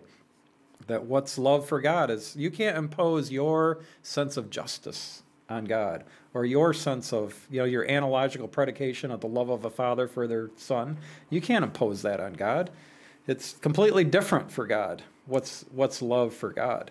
Which also makes you wonder. Right, that's then- equivocal predication. Yeah. Then how do I even define love if I can't even trust my own so- experience to yeah, some degree so God other? is incomprehensible in his essence, and God's attributes are incomprehensible. So it's not God is incomprehensible in his essence, and he's to be conceived of as his attributes, and you can understand them by analogy. It's that God is completely incomprehensible. You can't know what's love for God. He's incomprehensible. You can't know what's just for God because it's whatever God does. I've dealt with that actually in my apologetics class on Sundays. I've had a few Yeah. of ladies in the church go, well, why do we even do this? You know, I just think God is just so far above our Yeah, minds. he's so far above us that we that's another favorite verse, you know. He's so far above us we just can't know. Right, right, So that's equivocal predication. That's what you're using. It's philosophy, right. you know, and that's you know John Duns Scotus. So that's so there's nominalism, and that's comes from Scotus and Occam. You know, some people say Scotus didn't do it, but I think he was guilty of it. So nominalism that goes back to Augustine, where he said, "Look, my solution to the problem of evil means that God's the author of evil." That and I've got this problem that God is willing Adam to do something that he commanded him not to. But it just must be good. So he, he says then that the rules of the logicians do not apply to God. Right. So therefore, God is able to be logically contradictory, God can do what is logically contradictory. which is problematic in a number of ways. Well, it, is for you and I. because when you understand that there's a way to solve it without God doing what is logically contradictory, then there's no need for God to do what is logically contradictory. So you don't end up in voluntarism, equivocal predication, nominalism, and then compatibilism comes from all of that. Right, right. And all of the tenets of compatibilism are in the Bondage and Liberation of the Will by Calvin. Mm-hmm. That's another, you know, it's a lovely book. You can buy it and read it. It's he lays it out really well. Mm-hmm. So he is a good writer. Yeah. So then, okay. So, um, Yeah. So then everything else comes from that. right, which is actually what a lot of our uh, theology today. You know, can I say what my, the most impressive part right now for me is? You just gave everyone like a philosophy, theology, history lesson, and you have a notebook in front of you where you have handwritten notes, and you didn't glance down at it once. Oh well, all I had on here was my story about the school, so I didn't have any of the other stuff in See here. that? It's ridiculous. That's Brian. Brian, What? you're fired. I I'm, I have a new co-host. He's smarter. You can't fire me. you can't. I quit. So much ammo on you. That is so true. That, he has so much blackmail. He owns my soul. Um, so, all right. So we see the problems here, right? Because if God is logically contradictory, then it means that God uh, is able to do anything, and you can't really trust anything that the yeah, Bible. you know, First John one nine. He is faithful and just to forgive us our sins. Well, is he? He can, he does he have to?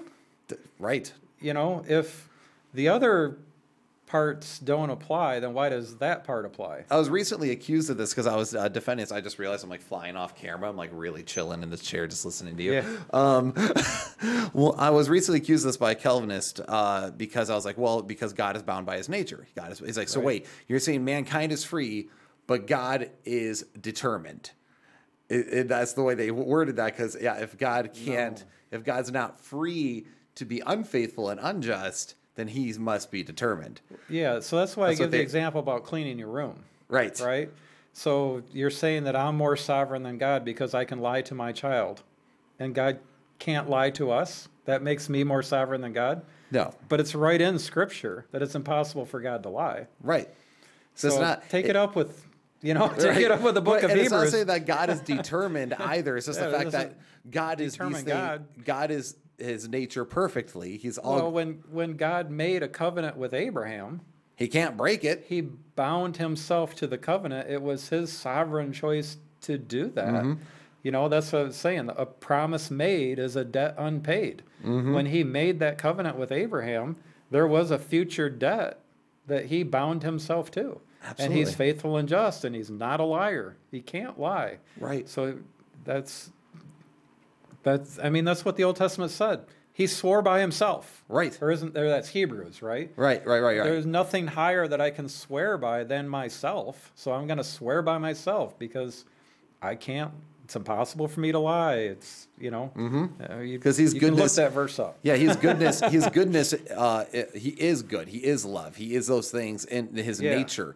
He is the very source of those things. Right. So to say that he can do otherwise is to say that God it can contradict, and therefore God it doesn't necessarily have to be loved. He doesn't necessarily have to be good, which would actually be completely contrary to his nature. For example, it's like telling me not to be eccentric. When I'm like that is my nature. Like, I'm- Right. Actually, it's one of the funniest things at work. I'm told all the time, Will, why don't you just slow down? You don't always have to be running. Like, because I'll when I go to the office, I'm moving quickly. I'm like, I don't know. I don't even realize I'm doing it. It's my nature. So uh, if we're gonna say that, um, I just think it can be maybe if we can say analogous, um, that might be a helpful way. We are, you know, God is that's His nature, just like you have a nature. Um, Right. So and we are all bound by our natures. Yeah, I mean, the, I, I've told you that on Being and Essence by Right. Thomas Aquinas. Mm-hmm. I've read that at, at least four times cover to cover, and I'm just finally starting. It's slowly drifting in through this through this thick skull. To be fair, I think man, anytime amazing, amazing book. Whether you agree with Aquinas or not, anytime you read him, you might have to read him a few times to fully get everything Right, he's saying. He's deep. Yeah, and I'm not saying everything Aquinas said is right. Right, no. You know, I'm I'm not Roman Catholic. I, have, I have lots of things that we can object to Roman Catholicism over. Right. But also, but- but, there's also this weird thing, uh, and I run into this all the time in the in the churches that they they throw the Catholics out entirely. Like all Catholic theology must be bad. I'm like, well, if you Right. go throughout history, one, all of us came from the Catholic Church to one degree or other.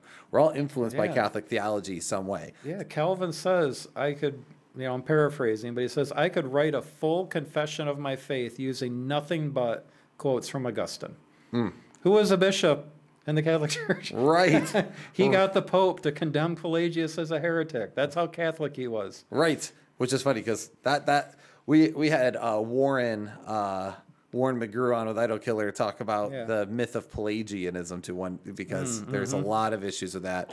Probably something we don't really have a, too much time to dive into tonight. No. but um. Maybe another time. Um, but uh, one of those things. So okay, now we so we've we've discussed these issues. So what would you think then is the answer to this? Like, if you were to take the issue of the free will versus God's sovereignty, what would be the easiest way for you then to articulate it? Now that we've set all the philosophical groundwork. Yeah. Um, I, so uh, my wife just got her master's, and I was telling you how I helped her with her thesis. And Mm-hmm. I had to be very careful because she had to write it all. Right. You know, so And we as a writer yourself, and- you're like, right, yeah. I'm like, oh, I could just write that for you, or here, just copy this. But so we had to sit and have all of these discussions. And her, uh, you know, one of the things that she said to me is, "Why are you always starting with what God can't do?" that you know, that's her complaint. And she's like, you know, let's talk about what God can do. I'm like, but you've got to start with what God can't do. God couldn't stop Adam from sinning. Um, God loves you unconditionally. Can you make your daughter love you? no. Right? You can't make your daughter love you. God can't force you to freely love him. Right. So that's where I start. There are things that God can't do. And when you start with the things that God can't do and you get those things from Scripture and you stop getting your view of God from Athens, you get your view of God from Jerusalem, where, you know, God is these, all of these things that, you know, Scripture says God is light, God is love, God doesn't change. God is faithful. God is, you know, all of these things are in Scripture. Right. He's to be conceived of as his attributes. Right. And, you know, that's how Jesus describes him, is by analogy.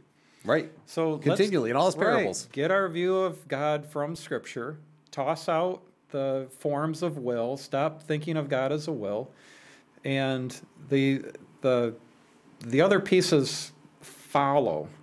Um, you know, the Romans ba- nine thing isn't going to. The Romans nine thing is different.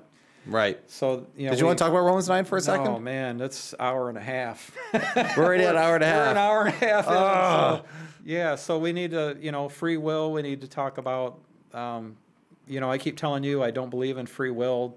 I, I don't believe in saying the term free will. Because when I say, or It you say, God has free will, or I have free will, then it's like, well, then God isn't sovereign. yeah, you didn't like that. Right, right, right.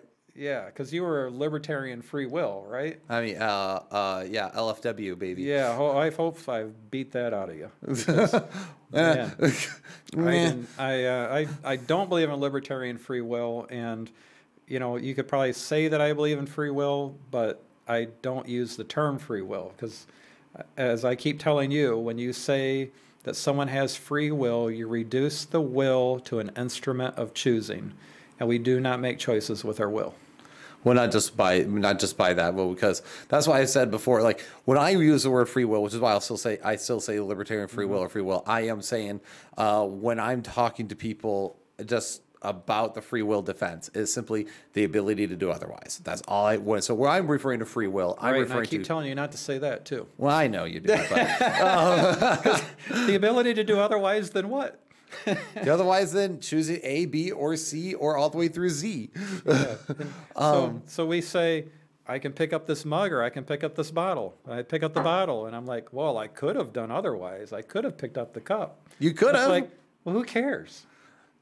I mean, doesn't that's helpful matter. to know the fact that because Right, you are responsible, Jordan, for picking now up that arguing. bottle. This is what it usually sounds like when we're together. Hammer and you know? beating each other down. Um, but actually, real quick, because I do know people are going to go, wait, what? Wait a minute. Like, he Yeah. just fought against determinism. Now he's denying free will. Right. Um, so, Okay, what does this so guy even quick. believe? So, can you at least, uh, can you at least like okay, so let's go yours? through it really quick. All right. As you were saying earlier, you have a nature, Mm-hmm. and you're you have a different nature than I have, and that you know you have different things that you're interested in. Some people do math, and I can't do math, or you know, some people like Craig is great at grammar. We send him our stuff to edit all the time. Yeah, poor guy. It's his interest, right? so, um, and that comes from Romans. Paul says we have a nature. Paul also says we have a conscience. So um, our conscience is impaired in that I don't always know what is the right thing that I should do, but I always know when what you do to me is wrong. So if like, when I, you disagree with me, you're totally wrong. Right. If I loan you twenty dollars this week and you pay me back on Friday, and next week I come to you and I'm like, "Hey, Will, can I borrow five dollars?" And you're like, "No, loser." You know, Suck it. I'm like, "Hey, that's not right. I loaned you twenty bucks last. You should be able to loan me five this week, right?" Right, right. It, it's that's wrong. We have a conscience, so we it's it's impaired, but it's not broke, completely obliterated. Right. So and Paul says that we have a conscience. We mm-hmm. know right from wrong. So we have a nature. We have a conscience. So then, in James, James two, I believe James two, it talks about intellectual assent, and it talks about um, actually you know, we see that man is justified by works and not by faith alone. So the, the two sayings are faith is a virtue of the intellect, and faith is an act of the will. So we have a nature, we have a conscience. Choices are made in our intellect. Mm-hmm. So I bring in information and I make a choice, but that choice is made in my intellect. My will is free if I am able to act out, to carry out the choice that I made in my intellect. So if I choose to walk outside and jump to the moon, my will is not free to jump to the moon. right? But if I'm like, dude, I'm out of here, it's time to go home, I walk out to my van and I choose to turn the key in the ignition and I, you know, I'm able to do that. I turn the key and start my car. That was a free act of my will. But I don't say that we have free will because when you say I have you have free will, it's you've reduced the will to an instrument of choosing, and then you're in that quandary of that automatic thing. Well, you're saying that God's not sovereign, that it's you know you're the captain of your soul kind of thing. You know what can God do? You're more sovereign than God. So I just I don't like to say we have free will. I like to say we have the ability of better or worse response. So Adam was The ability of better, or worse response seems like a lot more of a mouthful. Yeah, it does, but it avoids problems. so, so when God commanded Adam, "You shall not eat from the tree," Adam had the ability of better or worse response. The better response would have been to obey God and not eat from the tree. the worst response, Eating the tree. listening to Eve, right? So taking the the- fruit and eating it. Does that mean I don't have to listen to my wife anymore? It does not. Dang it. I've met her. You should listen to her. She's a good woman. She is. Uh, so um, there, I just want to make sure we clarified that because yeah, there's when people hear that they're like, what? Because in um, like in contemporary philosophy today, a lot of people use the word free will just to say you can choose.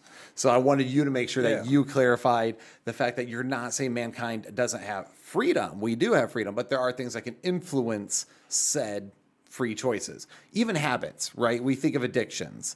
Like Right. someone's will might be that they would wish to not act out on their addiction, but their habits and everything else are kind Keep of making that choice. yeah, or stacked against them. So I don't get me wrong, I totally know what you mean by that. I usually I Yeah. um and Yeah, one day I might It's like the total depravity thing. You know, somebody says total depravity, and they're like, "Well, there's this. I do this good, and I love my kids, and that's good." And I'm like, that, "You're going down the wrong trail."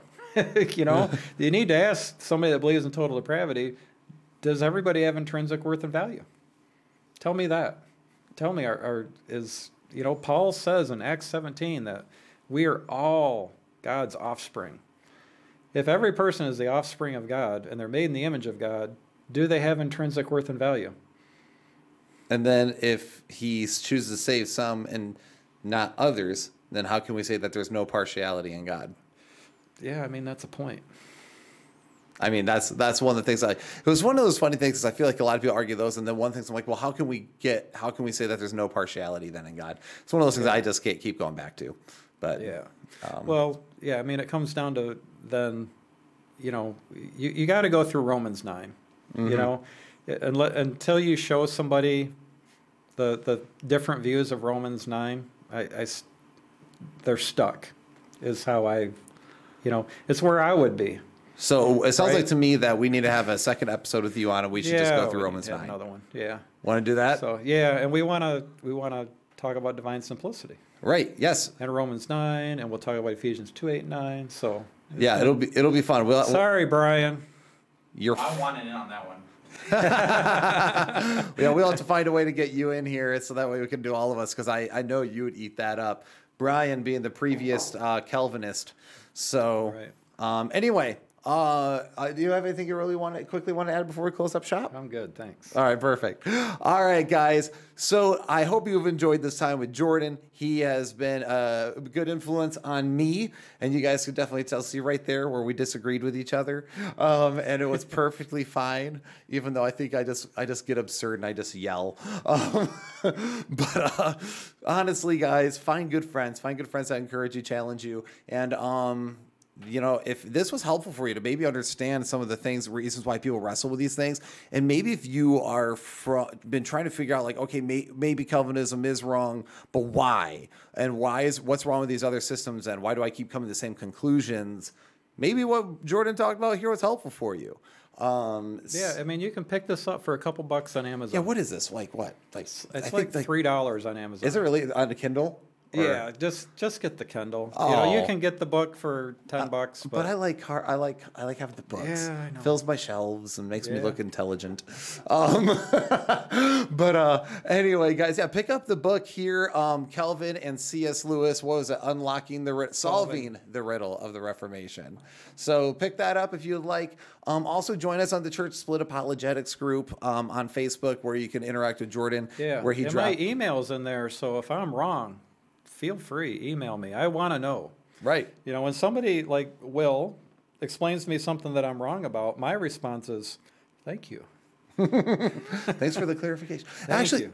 I say that all the time. Like we shouldn't be afraid to be wrong because I or because like if I engage and I'm right, cool. I just taught somebody something and the truth stood up. But if I find out I'm wrong, then cool. I learned something. I'm closer to the truth.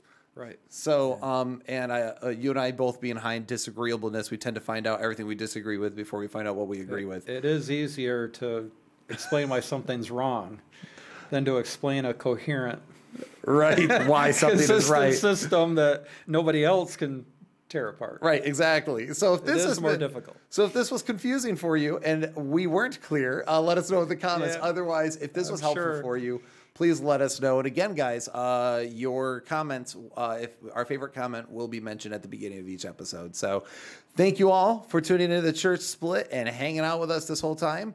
And um, we look forward to talking to you in the comments down below. Take care and God bless.